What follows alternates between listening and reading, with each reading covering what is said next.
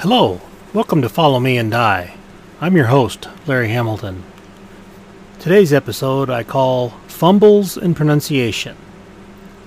Back in the day, while we were a well read group, most of us with a college level reading comprehension, we struggled with the correct pronunciation of several words, and this is from the first edition of Advanced Dungeons and Dragons. The most memorable is Paladin. You know, my Paladin will detect evil. We did not have uh, reruns in Kansas City of Have Gun Will Travel, so we didn't know that the word is actually said Paladin. It might have been my mom that corrected us, because she would have known about that TV show.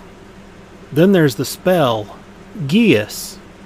It wasn't until I think in the last couple of years I've learned that it's from Irish Gaelic and it's pronounced Gesh. Who knew? Most of the rest of the words that we struggle with come from the Monster Manual.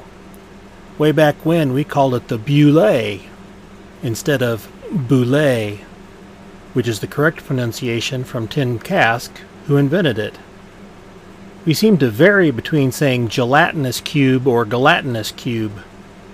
I believe gelatinous is supposed to be correct.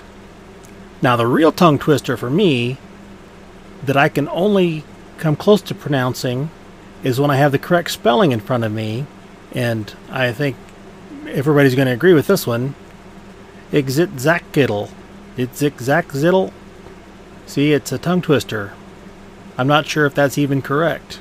The DM of our old 20 game on Wednesday night avoids the whole mess and he just calls them devilfish. That makes it much easier. There is an argument of whether lich or lick is correct. I prefer lich, that's what we used back in the day, that's what I still use, because the archaic pronunciation is too easy to get confused with the verb. There are purists that argue you've got to use the original. Well, okay. Lycanthrope. supposed to be lycanthropy. I'm not sure when we learned the right way to say that one. Shahugan instead of Sahuagin. Lots of interesting little words there. One thing we always knew how to say but joked about was pseudo dragon. We said pseudo dragon instead of pseudo dragon. And then you get into the French names for some of the pole arms. I don't understand the French language. I joke that the last half of the word is always silent. Personally, I prefer Spanish Every letter has one sound, and so with very few exceptions, I can figure out how to pronounce a written Spanish word. And if you count English, I've had at least two semesters of study of five different languages. And I've always had a knack for pronouncing many words others can fumble over, but there's a few, like Ixitxachitl, that I'll always have trouble with. Funnily enough, Quetzalcoatl is easy compared to that one. So those are the words from the three core books of AD&D that we had issues with that easily come to mind when I just quickly glance through the indexes. But today there's plenty of pronunciation guides online with people saying the words. Way back when, the internet was something we hadn't heard of, and we were stuck with the weird symbols in dictionaries that are supposed to inform people how to pronounce words. I never understood that code. Some words, if you've never heard it pronounced, you can't say it. And even some words that you've heard pronounced, you can't say. I had a roommate in grad school from Liberia, and I could never pronounce his last name. There's some quality to the language family it is in that I could never hear the distinction to tell what I was doing wrong. And he would say no, and he would keep saying his name, and I'm not even going to try to say it because it's wrong when I say it. And I know there's some people don't have a knack for language and they struggle with words in their own native language.